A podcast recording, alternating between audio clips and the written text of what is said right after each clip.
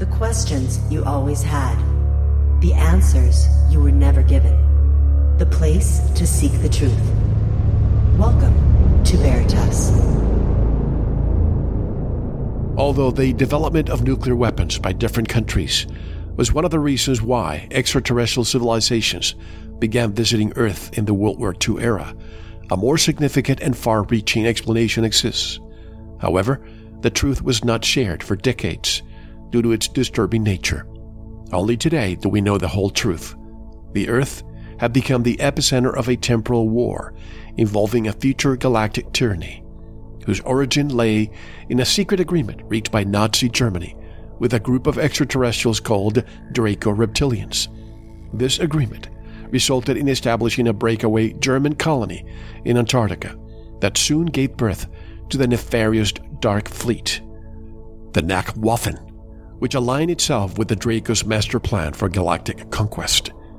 After detecting the sudden emergence of galactic tyranny, 350 years in the future, a group of extraterrestrials known as the Andromeda Council notified the Galactic Federation of Worlds and other freedom loving extraterrestrial organizations about the threat posed by contemporary events happening on Earth, its moon, and Mars. Thus, a temporal war began involving different extraterrestrial federations, councils, and secret space programs, each striving to steer long term events on Earth to prevent or bring about this sweeping tyranny that could overtake the galaxy. Both sides have used time travel technologies to influence key individuals, events, and movements on Earth.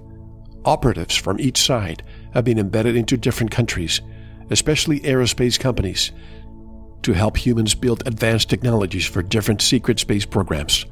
Today, we are witnessing the final stages of this decades long temporal war involving multiple timelines that compete, coexist, and ultimately converge with one another.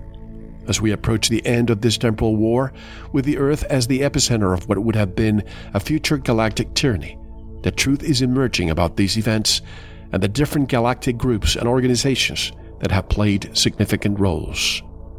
This program is dedicated to all those brave contactees who faced ridicule, censorship, and retaliation for revealing the truth about face to face encounters with extraterrestrial visitors. You are listening to Veritas. If this is your first time, welcome home. To listen to tonight's full interview and all of our material, join the Veritas family and click on the subscribe button at veritasradio.com. You can make your purchase with a credit card, PayPal, cash, check, money order, and even cryptocurrency. We are now accepting Bitcoin, Litecoin, and Ethereum. Don't forget to visit the Veritas store for focused life force energy, MMS, CBD pure hemp oil, pure organic sulfur, flash drives with all our Sanitas and Veritas seasons, and other great products. And if you want to get in touch with Mel, want to be a guest on this radio program, have a guest suggestion, or have feedback, just click on the contact button of our website at veritasradio.com. And if you're listening on YouTube, like, subscribe, and share it. And click the bell to be notified when new interviews are available. And now, here's your host, Mel Hostelrick. Tonight's special guest is Dr. Michael Salla, an internationally recognized scholar in international politics, conflict resolution, and U.S. foreign policy with a PhD in government from the University of Queensland, Australia. During his academic career, he was author and editor of four books focusing on international politics. Dr. Salla is a pioneer in the development of exopolitics, the study of the main actors, institutions, and political processes associated with extraterrestrial life. He is the founder of the Exopolitics Institute and the Exopolitics Journal.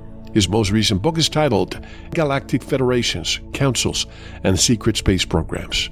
It is book number seven of the Secret Space Program series.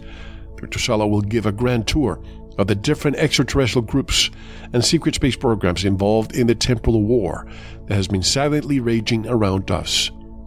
Unknown to most of humanity, Importantly, he will highlight current events leading to the fulfillment of a very positive and exciting Star Trek future where humanity joins the galactic community. His website is exopolitics.org, and Dr. Michael Salla joins us from his new home in East Tennessee. Hello, Michael, and welcome back. How are you? Thanks, Mel. Great to be back on the show. Michael, from the ocean to the eastern part, central part of the United States, what was the reason for the switch in homes? Oh, very sad. Unfortunately, uh, Hawaii has changed a lot with the um, COVID policies. Um, the policies have uh, really led to people becoming very unpleasant if you don't go with the narrative. If uh, if you don't uh, choose to mask up, don't choose to get the vaccine, uh, then um, you, you, you, I mean, you can get persecuted and uh, it, you can be attacked um, verbally, um, ostracized, and uh, yeah, it's it's become very unpleasant. And unfortunately, it didn't look like it was going to change. So we decided let's let's get out of here and let's go someplace where freedom reigns. And uh, Tennessee is fantastic. Uh, I mean, there's none of that. I mean, people are free to choose. The state doesn't intervene. It's, it's not a nanny state here. It's people look out for themselves, and the state does the minimal stuff. Policing, infrastructure, and so forth, but uh, people are, left to look after each, you know, themselves and each other. Same thing's happening in another state, actually a colony, Puerto Rico. Same thing. It's almost as if COVID started yesterday and getting worse there. So I'm not going to get into this because this is a totally different topic, but it seems that islands, uh, the leaders seem to become more dictatorial than in the continental United States. I don't know why that is, Mel. I mean, you would think Hawaii um, would would be probably the, the most liberal yes. when it comes to these kinds of policies. I mean, it's in the tropics, surrounded by huge ocean, healthy air. Uh, people get lots of sunshine. I mean, these are optimal conditions for keeping healthy, but yet they, they actually do the opposite. They get people to go inside, lock them down, mask up. It's it's it's crazy. So, Michael, Great book, new book. Congratulations. What is your goal with the new book, Galactic Federations, Councils, and Secret Space Programs? What is your goal, and is the Secret Space Program still secret? Well, yes, this is uh, a really a huge topic, Mel. I was interested in um, extraterrestrials uh, for ever since I saw the Disclosure Project press conference in 2001 and I, I began actively researching the different extraterrestrial groups that were here, and they there's a lot of evidence for each each one. You know, you have people talking about visitors from the Pleiades, visitors from the Sirius star system, visitors from Andromeda. You know, so you have a, a variety of different constellations and origins of these different extraterrestrial visitors and and so that was something uh, I got quite a bit of information on early on when I began doing my exopolitics research and and did write a book about it uh, that came out in 2009, Galactic Diplomacy. But I could never get a handle on what are the organizations because it, it makes sense that extraterrestrials would be organized politically just as we are. I mean, if you look at the history of um,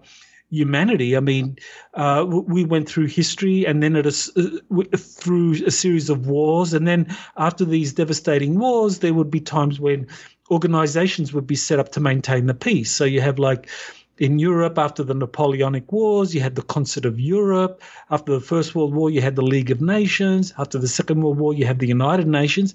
So I figured, well, the extraterrestrials, I mean, they seem to have gone through their histories of war. So what organizations are out there? So that's when I began to really kind of like focus on different extraterrestrial civilizations that are out there. And as I began to look at that and, and was committed to writing a book about it, then I was able to kind of pick out different historical uh, places where these different races were talked about. And what about the secret space program? Do you think it is still secret, or is there a connection between that and the U.S. Space Force? Definitely, there's a big connection between Space Force and U.S. Space Command because uh, it's a little complicated because Space Force is, is was set up as a brand new service to deal with space, and Space Command is a, a brand new command set up to organize and collate together all of the different military services space assets. So it's not just the US Air Force that had satellites and things in space. The Navy had them.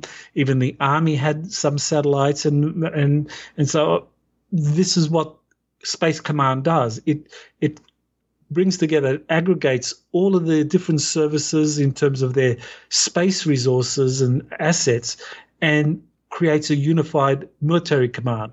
So Space Force is in charge of training and logistics when it comes to space, and Space Command uh, actually is the one that runs the operations.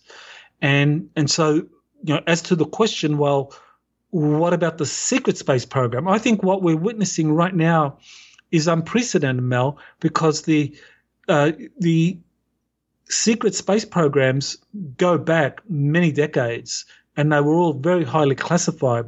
But once Space Force was set up and Space Command was reconstituted, uh, because it, it had earlier existed from 1985 to 2002, and then it was um, disbanded um, as a one of the top 10 combatant commands, and now it's in 2019 it was reconstituted. So now uh, there is an actual infrastructure within the US military to bring together all of the classified space programs that the Air Force ran, that the Navy ran, the Marines also were involved. Um, NASA had their own space program. So all of these things that were all being developed across the different services, all on very limited bases, can now be brought under US Space Force for a, a, very different goal. So, you know, for, for example, the secret space program, uh, when that was being run by the Air Force, they, they would run covert operations with it or do surveillance with it. Uh, because those those were the only things that were deemed to be important for the secret space program as far as the Air Force was concerned. Well, now, Space Force and Space Command, they they are responsible for warfighting, and that's that's new. That's new because up until the creation of Space Force and Space Command, the U.S. military thinking was that space was a benign environment. You know, that's what the United Nations uh, treaty, uh, the Outer Space Treaty, said that space was a benign environment. It didn't belong to any nation, and it weapons of mass destruction weren't allowed on in space, and you couldn't build military bases on the moon and elsewhere. So, space was de- deemed to be a, per, a benign environment, but that changed with the creation of Space Command and Space Force because space was reconstituted as a warfighting domain. So that means that rather than having just um, like uh, several squadrons, you know, three squadrons or whatever for doing covert operations or space surveillance missions, now you need 300 squadrons because it's a, it has a, a warfighting purpose.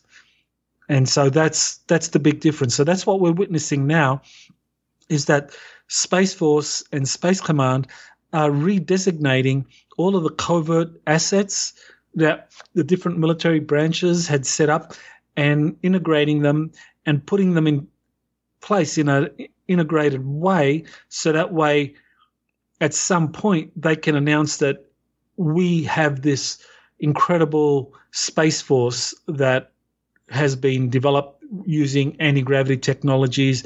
And and this is where they're going to you know the big lie is going to be that this is all something that has been recently happened that, that has recently happened that they can say since 2019 space force was able to work with its partners and this is what we've been able to build.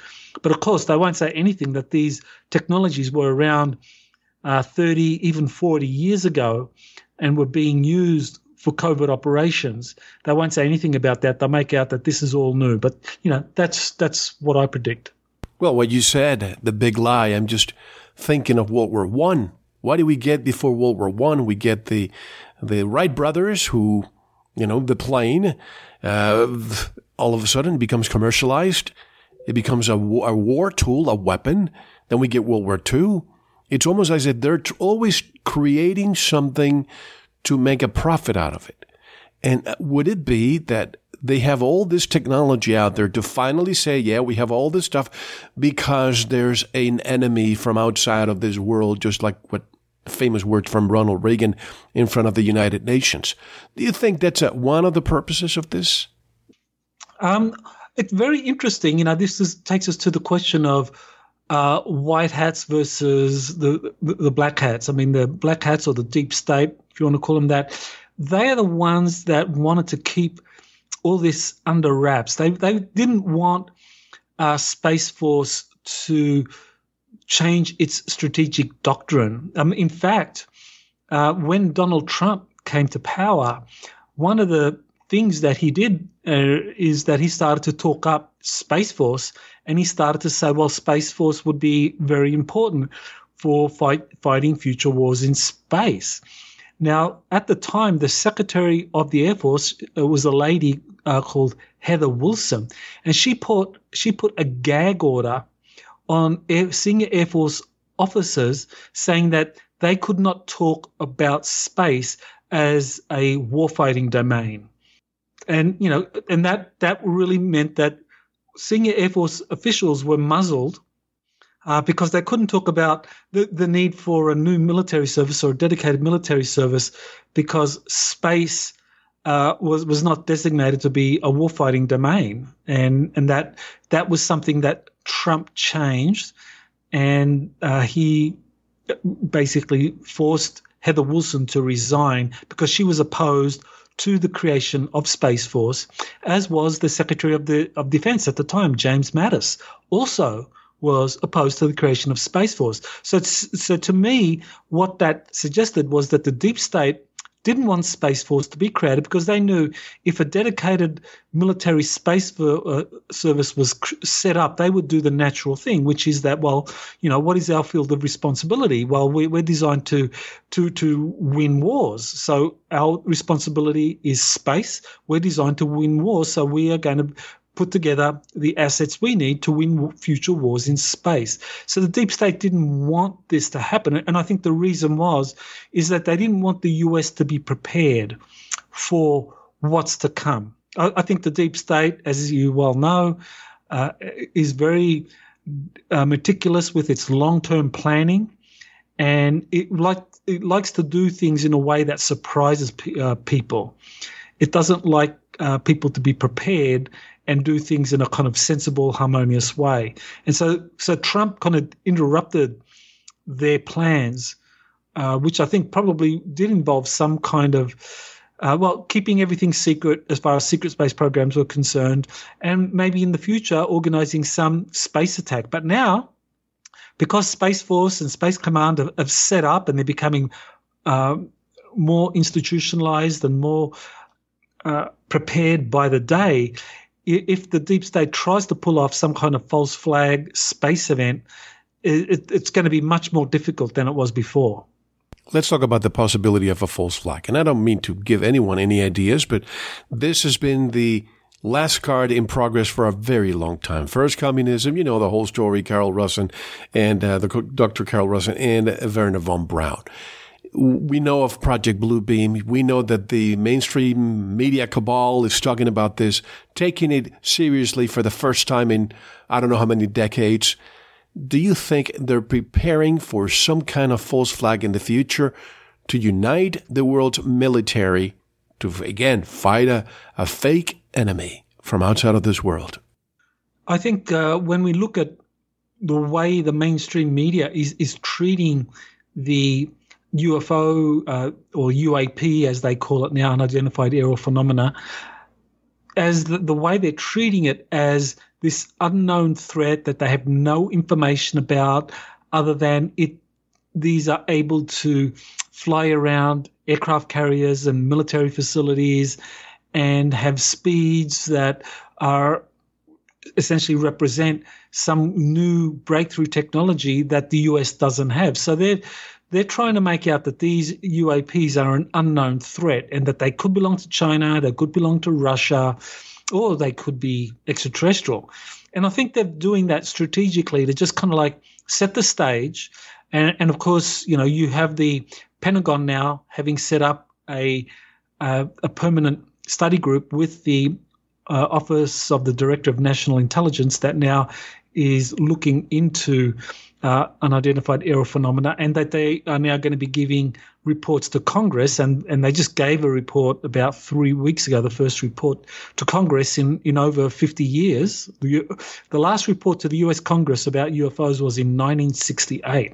And so they just had one now in, in 2022. In, um, and so that that is, we're talking kind of like. Uh, I mean, over over 50 years, over 50 years since the last congressional hearings on UFOs. So what's what's changed? And I, I think what's we're witnessing now is the ramp up to some kind of announcement, and and this and this is where we, we start to look at uh, what the mainstream media's position is on the UFOs. They're describing them as um, threats. I mean, this is the way the mainstream media is depicting them. I mean, uh, I I actually had one of my old interviews uh, dug up by a main, uh, I think it was the Daily Star in Britain, uh, one of the tabloids there, and this was a, a interview I did back in I think it was around 2004, nearly 20 years ago, and they kind of just you know took out a little bit, extracted a little bit where I'm talking about reptilian extraterrestrials, and so the whole story was about uh, former professor believes that uh, Earth is about is faces a threat from reptilian extraterrestrials. So that was the story that they put out, the Daily Star, to their whatever it is, millions of readers, and and you find similar things happening elsewhere. So I, I think that the deep state is preparing people for some kind of alien attack, and exactly how that's going to take place what will be involved in that? I mean, I, I can guess, but I'm, I'm pretty sure that the, the, fact that Space Force has been set up, that that really does make it very difficult for the deep state to try and pull it off. But you know, then again, you know, they're they're a, they're like a desperate animal that's been cornered, and they might do the unpredictable, unrealistic thing, and and that might be to try and convince people that we're being attacked by off-world uh, beings.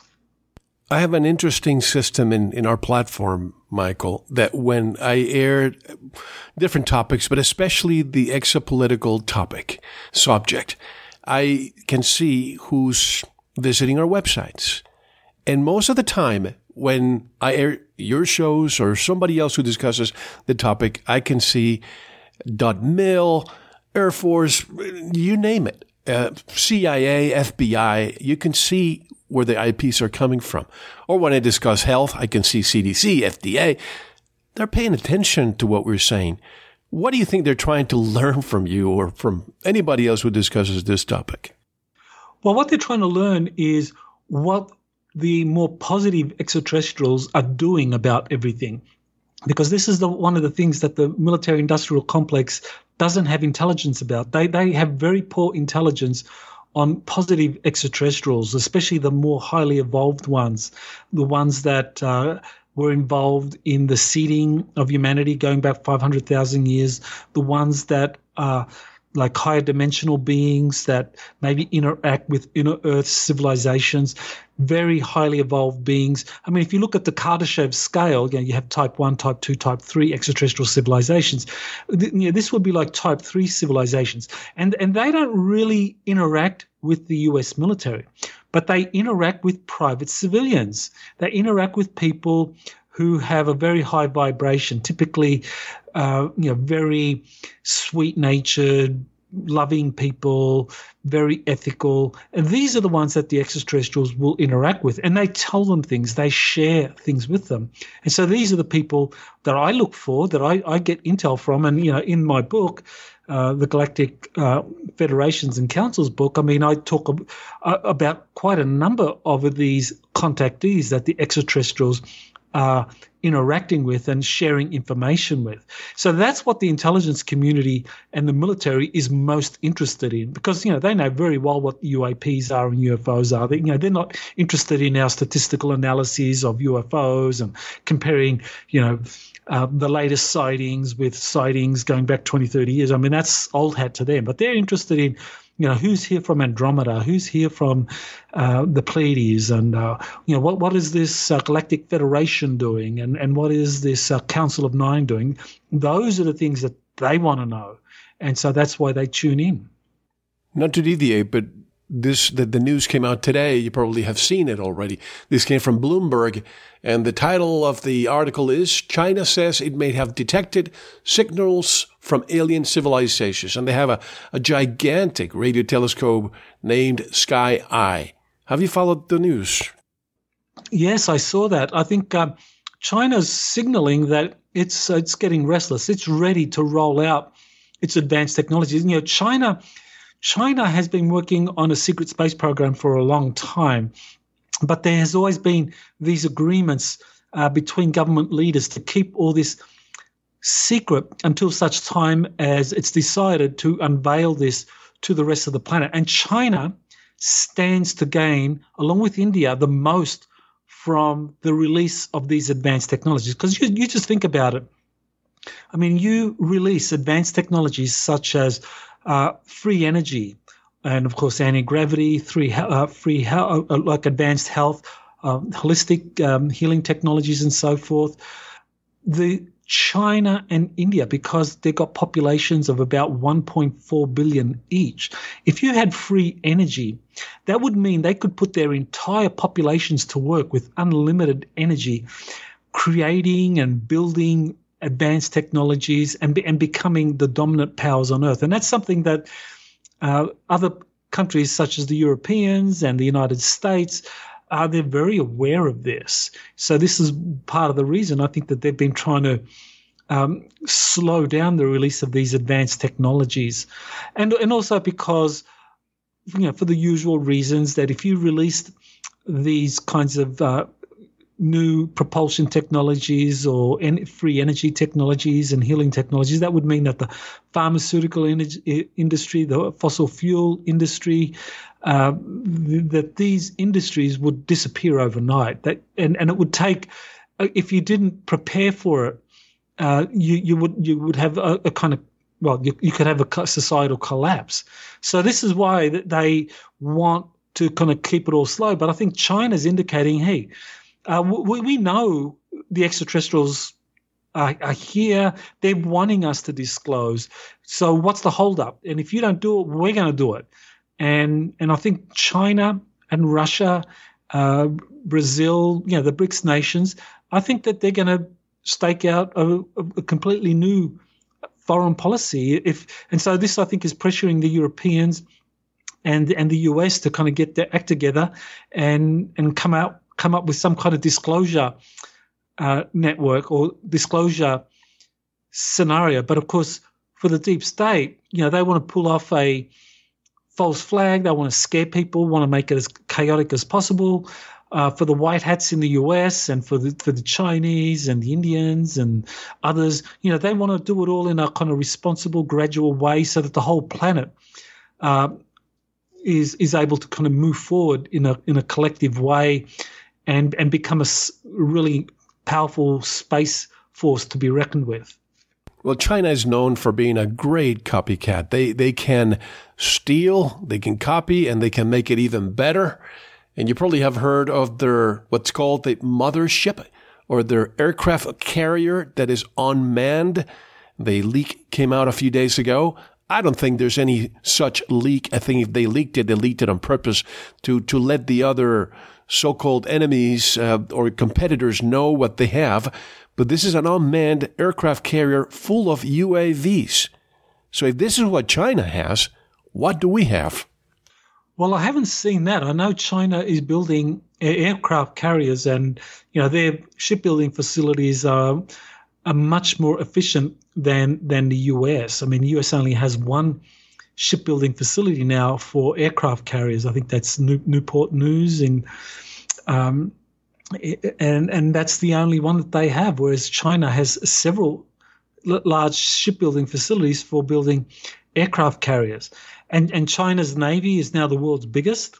So they went, uh, they they very quickly modernized, and so so they're doing the same thing in space, and and that was also another factor for the creation of Space Force was that it was understood that China was developing a very powerful space force behind the scenes, and so uh, the, the, U.S. military said, "Hey, we, you know, we got to get our, our act together, and we got to have a dedicated military service in space to deal with a future threat by China." Because right right now, China is still in the kind of uh, modernization and acquisition phase in terms of these advanced space technologies.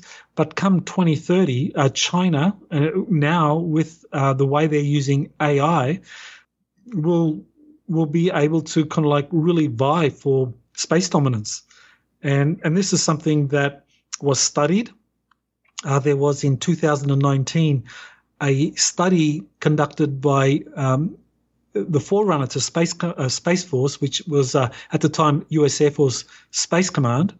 Um, that, that organized a seminar in 2019, Space Futures, and they they recognized that there were eight possible scenarios for what would happen in space by 2060. So they looked ahead and they projected out 40 years and they said, well, in 40 years' time, uh, space is going to be either dominated by the, by a coalition of uh, democratic states led by the United States, or um, it's going to be dominated by China. And that was very interesting because they, they identified that China was the state or the nation on earth that was going to most likely be the, the greatest threat. And, and China's economy um, is already on par or will soon exceed uh, the size of the US economy. And so by 2030, China's economy, as far as PPP is concerned, it's been estimated that it will be twice the size of the US. So, so just think about that, that, that China, China's economy will be twice the size of the US. Its military will outspend the US military, will outspend the uh, Pentagon. And so it really can develop uh, space supremacy, which is why the US is now moving forward aggressively in setting up uh, a international space coalition. Uh, you know, most recent news was that uh, uh, France just uh, just signed the Artemis Accords, which is the kind of like civilian uh, component of uh, the space operations in each of the major spacefaring nations on Earth, all joining together to to collaborate as far as um, moon exploration and, and exploration of outer space is concerned. But China's the big threat, and and you know, uh, Mel, I honestly don't know about the Chinese aircraft carriers that have been built using AI. I know that they've uh, built uh, UAVs uh, that use AI, but if they have a, an, an, aircraft carrier, then then that just means that they're kind of moving ahead much more quickly than people uh, thought. So yeah, definitely China is a big threat. That was my point. But when it comes to space, I heard today also. I'm just, I, I, don't mean to be bombarding you with, with things that I'm getting today, but it's all relevant to this conversation. Russia is uh, threatening to ban the export of titanium to their so called enemies. And without titanium, any space industry dies. Don't we need a synergy with the Russians if we are to conquer space? I mean, look, we, we banished the the space uh, shuttle, and we need to use Russia to take us up there as a taxi. So what do we do now without the Russians?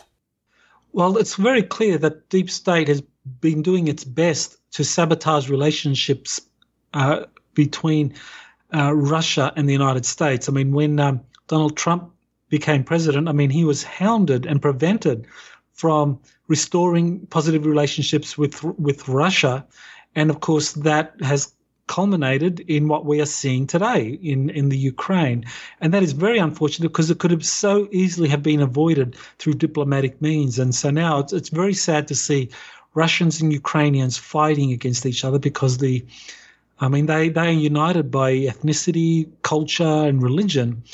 And uh, it's, it's, it's a tragedy to see what, what is happening. But the deep state wanted a war and uh, they they definitely manufactured a war, and a consequence of this is that they are forcing Russia to ally itself with China, and, and this is very unfortunate because what it does is it means that Russia is going to bring its incredible know-how, its history, because Russia's space program um, is pretty close to what the US secret space program was. I mean, the, the US had maybe a little bit bigger space program, but Russia's was just as sophisticated, and they also had been working on it since the 1940s as well.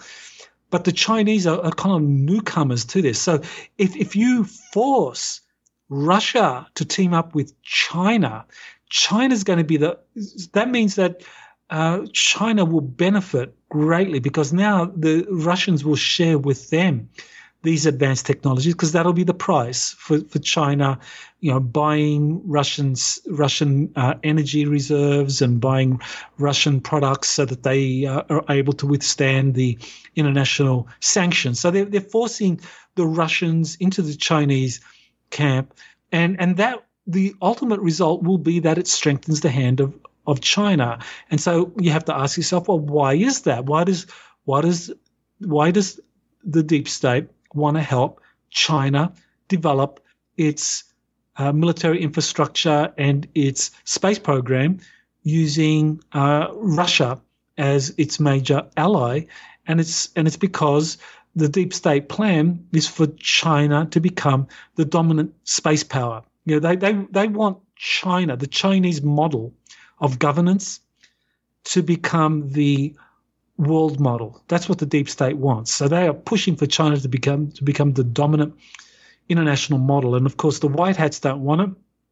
Uh, neither do the positive extraterrestrials. I mean, they they are they are watching events on Earth, and they are tr- really trying to encourage us to solve our problems peacefully. But right now, uh, the deep state seems to have the upper hand, you know, with the war in Ukraine, with this Biden administration, slowly but surely destroying the um, uh, the, the, U.S. as a vibrant nation state. What I've been told is that the deep state wants to reduce the world population, and they want to keep two ethnic groups: the Chinese and the Japanese. And the reason for that is because they have uh, been known for being in a hive mind and being easily ruled and governed for centuries. They don't want people who think for themselves. They don't want the sovereign people. They don't want the fighters. They want those who will abide and com- comply with whatever comes their way. Would you agree with that? Yes, definitely. I think that's that's exactly what the deep state wants. It wants that hive mentality. It wants uh, the population of the earth uh, reduced to just that hive mindset. Uh, now, it's not going to happen. It's it's never happened in history because there is always a balance between um, those that are freedom-loving, democratic peoples and those that go with empire. I mean, you could go back to the ancient Greeks. I mean, it's the same thing that the Persians were the ones that wanted to set up an empire, whereas the ancient Greeks were all about setting up vibrant city states, and they they they organised a coalition to fight against against the Persians. And once the Persians were defeated, then the the Greek coalition kind of dissolved. And and I think we are in a similar model today, where the US recognizes that uh, China is going to become the preeminent power on Earth by 2030 and beyond. And as far as space is concerned, if if if we don't want space to become a domain of, of the Chinese, then we need to collaborate. Now, of course, by trying to undermine the United States, by trying to undermine Europe, you know, because this this war in Ukraine is, is going to destabilize Europe as well. Because uh, you know, if you get millions of people flooding into Europe from Africa because they're starving, because the Ukraine wheat harvest didn't get there. You know, it's going to destabilize the Europeans um, and, and further drive Russia into the hands of, of China. And, and, and there's no doubt in my mind that eventually Russia will break from China. Um, and, you know, there's precedent for that because the, the Chinese cannot be trusted. I mean, this was something uh, that Nikita Khrushchev learned the hard way uh, when he made agreements with Mao Zedong back in the 1950s. He made agreements with Mao Zedong that they would share technologies and and that they they were partners in international socialism and the international communist movement. And so they made these pledges that China and, and the Soviet Union would be allies for hundred years, and and it lasted I think uh, five years or six years, and and then there was a great break because uh, the Khrushchev understood that the that the Chinese were not into sharing. All they wanted was Russia to share its technologies and not to give anything back. So the Chinese would take everything from the from the Soviets and not, not give anything back. And and and so the, Khrushchev realized this, and then he said, "No, we can't do this any longer." And so they broke. And so this is going to happen with with with Russia and with China in the future. But as long as uh, Russia is like forced by international sanctions to work with uh, China, they'll they'll do it. But China and Russia are definitely not natural allies. Russia and Europe and the United States are natural allies against uh, China, um, and and so this this is why it's such a tragedy that the, kind of like Ukraine war has led to these things. But this is all part of the deep state plan, and and we can only expose it and hope that enough people will listen to it listen to the exposure that uh, you know they'll they'll solve things. We had Operation Paperclip, Paperclip after World War II. We brought a lot of scientists from uh, for the Nazis uh, and engineers, but a lot of people don't know that the Soviets got their share of a lot of those scientists and engineers too. So, do you think those are the ones who were the foundation of the space program in in now Russia? Uh, undoubtedly, yes. I mean, Russia, just as the United States, got their hands on probably uh, even more German Nazi scientists than than the Americans did. The, the they they got the numerically they got a lot of the engineers. I mean, the, the United States probably got the pick of the crop in terms of, of von Braun and uh, and that group, but the Russians got everyone else. Didn't they get there and, first to Peenemünde, the Soviets?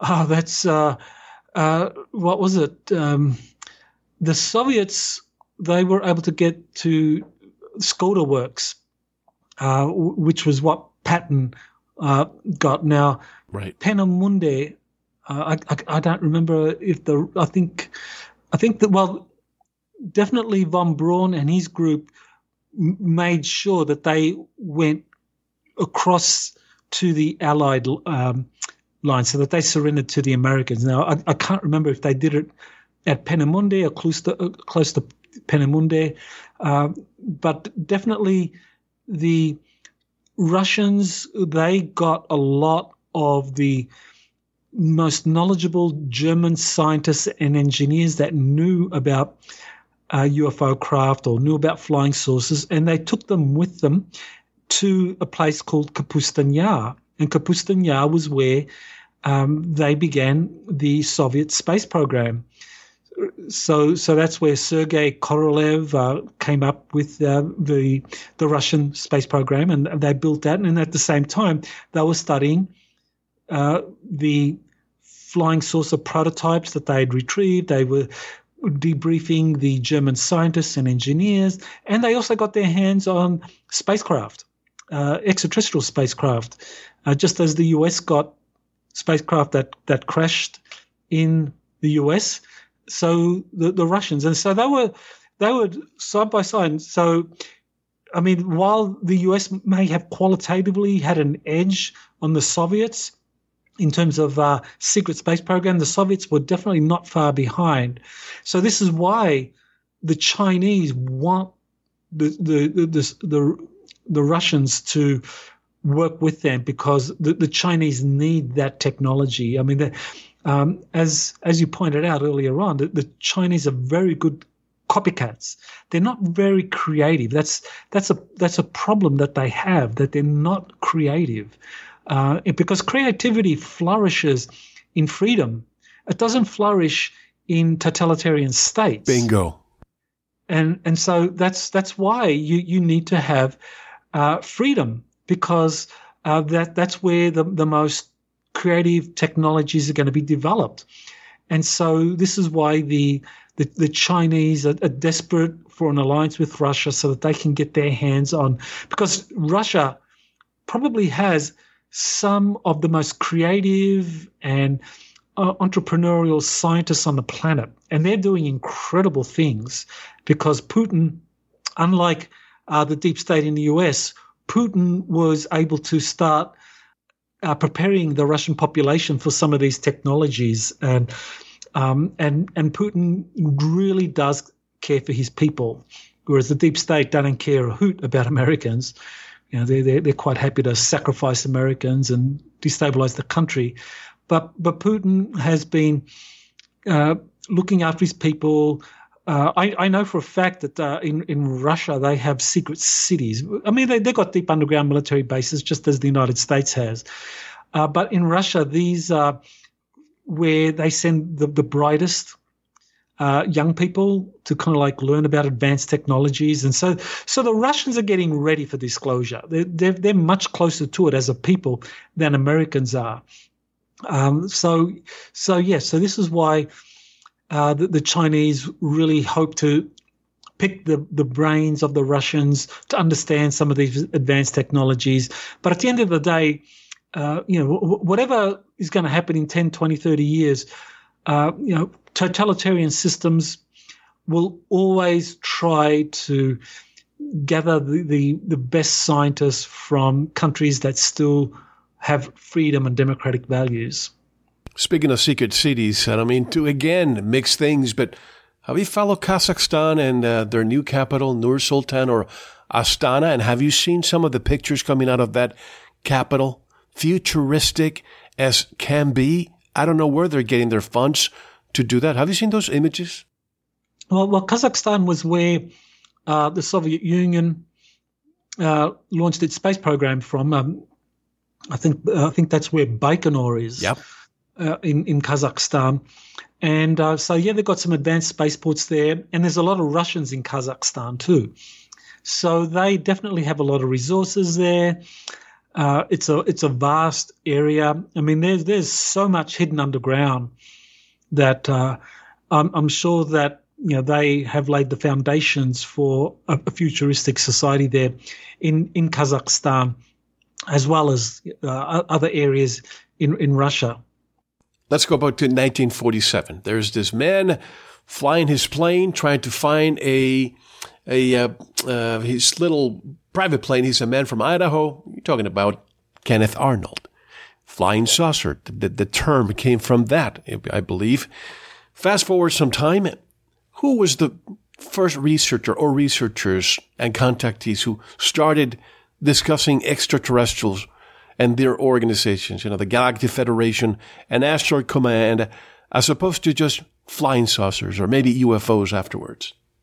Yeah, there were several of the early contactees that started talking about these uh, galactic federations. I mean, there was um, uh, George Van Tassel began talking about an Ashtar command uh, back in um, 1952 and was actually uh, communicating with representatives of the Ashtar Command and, and sending official letters to the US Air Force saying that the Ashtar Command was very concerned about the development of thermonuclear weapons and that uh, this was of, of, of something that uh, they, they believe could uh, threaten Earth's viability if uh, if they started uh, developing and testing these hydrogen bombs. Um, you also had Daniel Fry, who in 1952 also be- also began having contact with extraterrestrials, and he was working with a galactic federation. So he was, uh, well, he he described a galactic federation that uh, was monitoring Earth's development.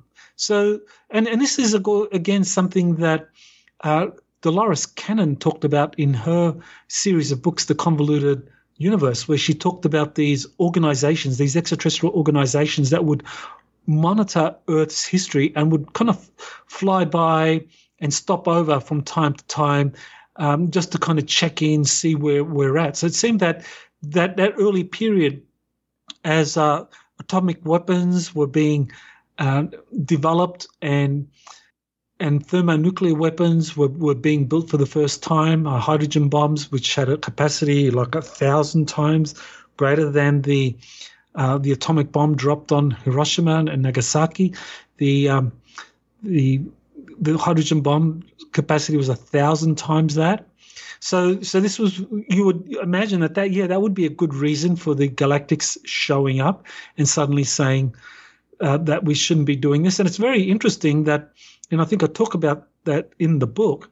Uh, Robert Oppenheimer, who led the opposition to the development of thermonuclear weapons, uh, he was uh, someone that was briefed about extraterrestrials visiting us. Uh, he and Albert Einstein wrote a, a paper that was leaked on uh, relationships with celestials. And so I believe he was someone that had been contacted by one of these organizations, Galactic Federation or the Ashtar Command, and they told him, "Hey, this is very dangerous," and and um, and so he was he was uh, leading the opposition to the development of thermonuclear weapons, and and of course he was uh, denied a security. I mean, his security clearance was revoked in in unprecedented manner. I mean, this is the man that is widely credited with Enrico Fermi with developing the atomic bombs that were dropped on Hiroshima and Nagasaki, actually being denied a security uh, uh, being revoked, his security clearance being revoked. So there was a hearing on it, and and Eisenhower uh, kind of like didn't do anything to stop that. Why? What was it revoked? It was uh, revoked because uh, he was such an outspoken person on the development of uh, thermonuclear weapons, and and at the time, uh, Senator McCarthy kind of led the charge that, well, Oppenheimer and all these people, uh, you know, they are patsies of the of the Soviet Union because they don't want us to develop these are these are destructive weapons because that would make us susceptible to the Soviet Union. In in fact, I think the I, th- I think the the so-called communist threat, or you know the, the the Red Scare, was actually more about the galactic threat.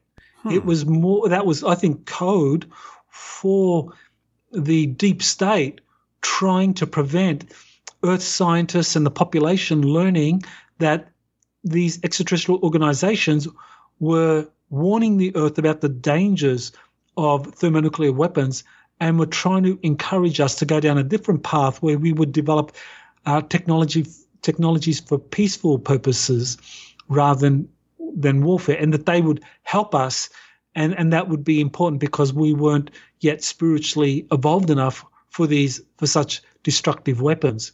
So I think that's really the, the, the background for why it was that Oppenheimer Oppenheimer's clearance was revoked because I think he was working with the Galactic Federation and, and trying to stop the US and trying to trying to encourage Eisenhower to to not allow this to go forward because Eisenhower was was very supportive of the idea of turning over all of the US's uh, nuclear infrastructure over to the United Nations and having it developed for peaceful purposes. I mean, that was his famous Atoms for Peace speech in uh, in in I think it was November 1953, where he went to the United Nations and and invited the uh, Soviet Union to collaborate in in turning over all nuclear facilities to a peaceful uh, civilian entity that would be under the management of the United Nations, and that would that would be in charge of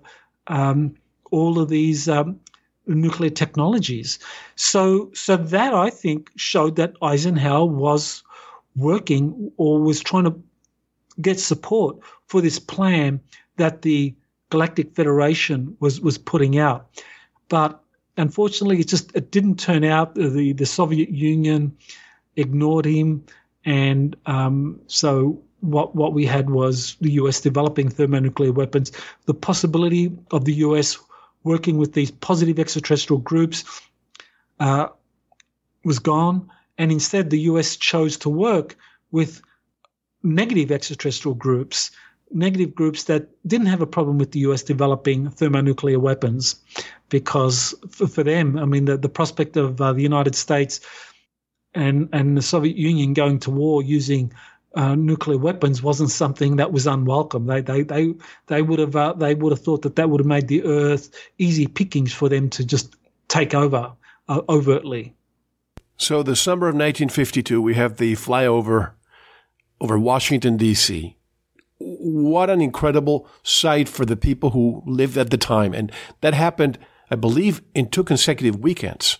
And then 1955, we have the alleged visitors meeting with Eisenhower President Eisenhower at the Holloman Air Force Base. Do you think that flyover had any connection with that visit? Do you think they may have been the same?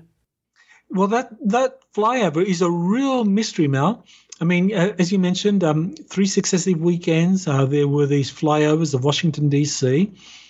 and I initially thought that these were probably extraterrestrial visitors, but then uh, the more research I did, I realized that the Germans also had a very powerful space program that they had developed out of Antarctica, and that uh, they had also played a role in the, the Kenneth Arnold sightings because those the sightings that uh, Kenneth Arnold had, and you mentioned earlier, I mean, he saw those uh, kind of boomerang shaped or uh, flying wing shaped craft. I mean, th- this was a Nazi design. The Horten brothers developed those. And, uh, and and this was a squadron. This was nine of them that were being flown by the by the German Antarctic program over the U.S. territory with impunity. And they were sending a message. And so the the Washington flyover, I think, was another message that uh, the Pentagon, a, a message to the Pentagon saying, look, you do not have anything that matches our flying saucer technologies, our advanced technologies. So you need to make a deal with us. We, we want to make a deal with you. We're not interested in going to war with you. World War II has come and gone. We're not interested in resuming hostilities. We just want to make a deal, and we can share technologies, and and and you can get some of our our resources, our scientific know-how, and we'll get your resources, and, and we will be partners for expansion into space.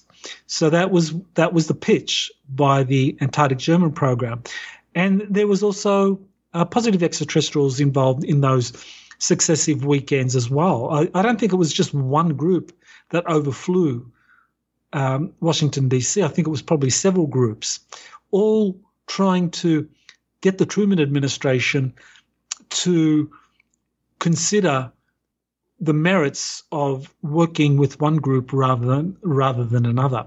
So I think that was that's important context because when Eisenhower came into power, I mean he had essentially he had two two powerful groups of extraterrestrials wanting to reach agreements with with him and with the United States in general. One was the positive group, uh, the Galactic Federation, the Ashtar Command, uh, those positive groups that that wanted to take Earth down a path of kind of peaceful development and banning the development and use of thermonuclear weapons, and and the other group which which involved these negative extraterrestrials and the Germans from Antarctica, because the Germans from Antarctica were or, had already made agreements with this negative extraterrestrial group called the Draco Reptilians. That happened during the Second World War. So the Germans had already been allies with these uh, Draco reptilians for for for um, for over a decade before the Washington flyovers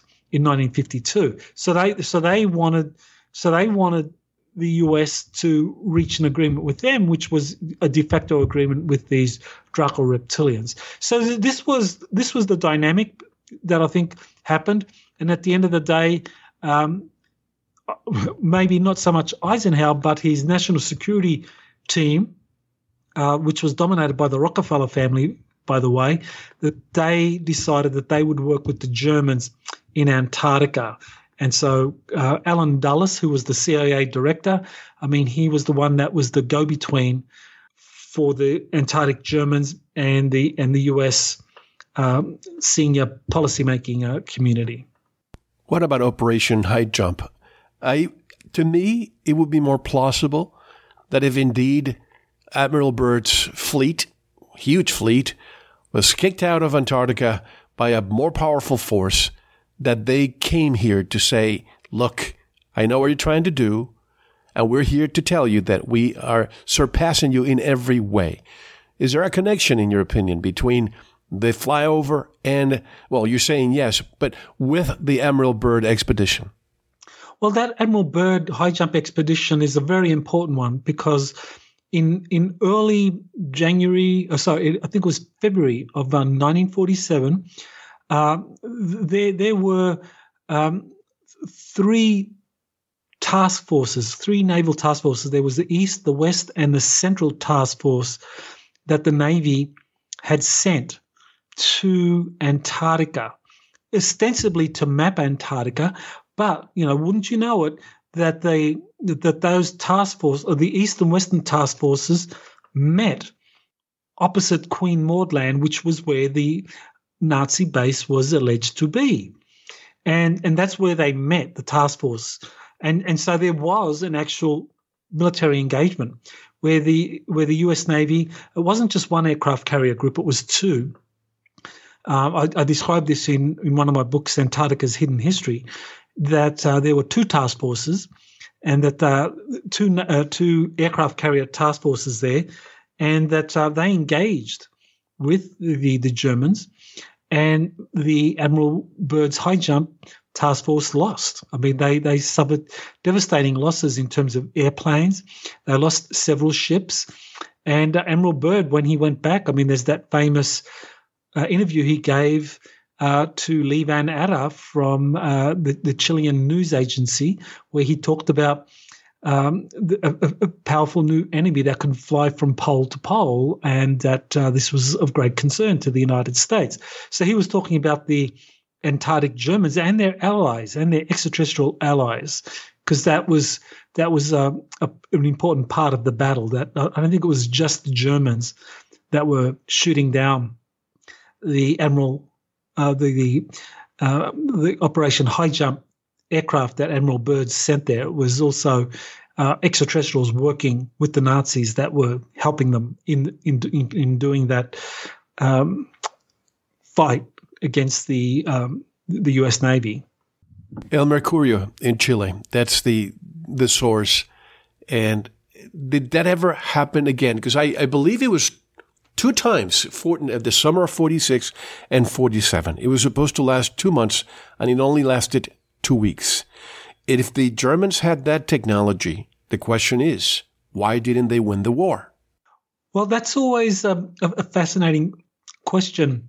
I mean, uh, the Germans, uh, th- there, there were a lot of poor decisions made by, by Hitler. I mean, and, you know, for example, Hitler uh, the the Luftwaffe was the first to develop jet fighters, and so that was a decision that they could have made early in the war, earlier in the war, to build fleets of jet fighters that would have devastated the American and British bomber fleets, but they that, that were uh, flying and bombing Germany, and that was something that by the time they realized the seriousness of the threat, it was too late. That even though they had the advanced technology, uh, they couldn't build it at, at an industrial level where, you know, we're not just talking about building one or two squadrons. You're talking about building, you know, dozens or hundreds of squadrons to be able to deal. I mean, the the Allies were sending bomber bombers fleets of like a thousand planes a night against Germany. So you couldn't just have, you know, uh, a few jet fighters. You couldn't just have a few of these flying saucers because the flying saucers uh, the, the Germans were developing these uh, throughout the war, but primarily in Antarctica, because the German secret societies they had made a, deal with with the Draco reptilians that they would use one of the reptilians' bases in Antarctica and build their new fleets of Haunebu flying saucers and uh, Andromeda class ships out of Antarctica, and that would be the, the launch platform for the future space program. And while they promised a lot of these advanced technologies to Hitler, they never delivered, essentially. So, so Hitler was under the illusion that at some point the the most advanced flying saucer prototypes that were being developed in Antarctica would be sent to Germany to be used against the Allies, and that and that never happened. and so that's that was pretty much the end of uh, his war effort. We have to take a one and only break, but we have so much more to discuss. I really want to get into the book as well. All these different races that are interacting with us. And of course, this book you dedicated to those people who have not been able to come out. They feel that it's not safe to, to discuss this topic. But for you, this book and this interview is for you because we know who you are, or we don't know who you are, but we know what you're going through. And I want you to know that we are listening and we know what you are going through. Do you want to add something to that statement, Michael, and also give us your coordinates, the book name, and so on? Sure, yes. I think uh, the, the contactees uh, they are unsung heroes. I mean, the contactees going all the way back to people like George Adamski, Howard Menger. These were people that were ambassadors, and they definitely w- were given a very tough time by hostile media and, and UFO researchers at the time. Uh, the book is Galactic Federations, Councils, and Secret Space Programs. People can get it by going to uh, Amazon.com. Wonderful. One more hour to come with Dr. Michael Salla. This is Mel Hoslerich, and you are listening to Veritas. Don't go anywhere. Thank you for listening to the first part of this important Veritas interview. To listen to the rest and all of our material, proceed to the member section or join the Veritas family by subscribing. Click on the subscribe button at veritasradio.com. You can make your purchase with a credit card, PayPal, cash, check, money order, and even cryptocurrency. We are now accepting Bitcoin, Litecoin, and Ethereum. Don't forget to visit the Veritas store for Focus Life Force Energy, MMS, CBD Pure Hemp Oil, Pure Organic Sulfur, flash drives with all our Sanitas and Veritas seasons, and other great products. And if you're listening on YouTube, like, subscribe, and share it. And click the bell to be notified when new interviews are available. Now, proceed to the members section or subscribe to listen to the rest of the interview. You don't want to miss it. Thank you for listening to Veritas. Because you don't want to believe. You want to know.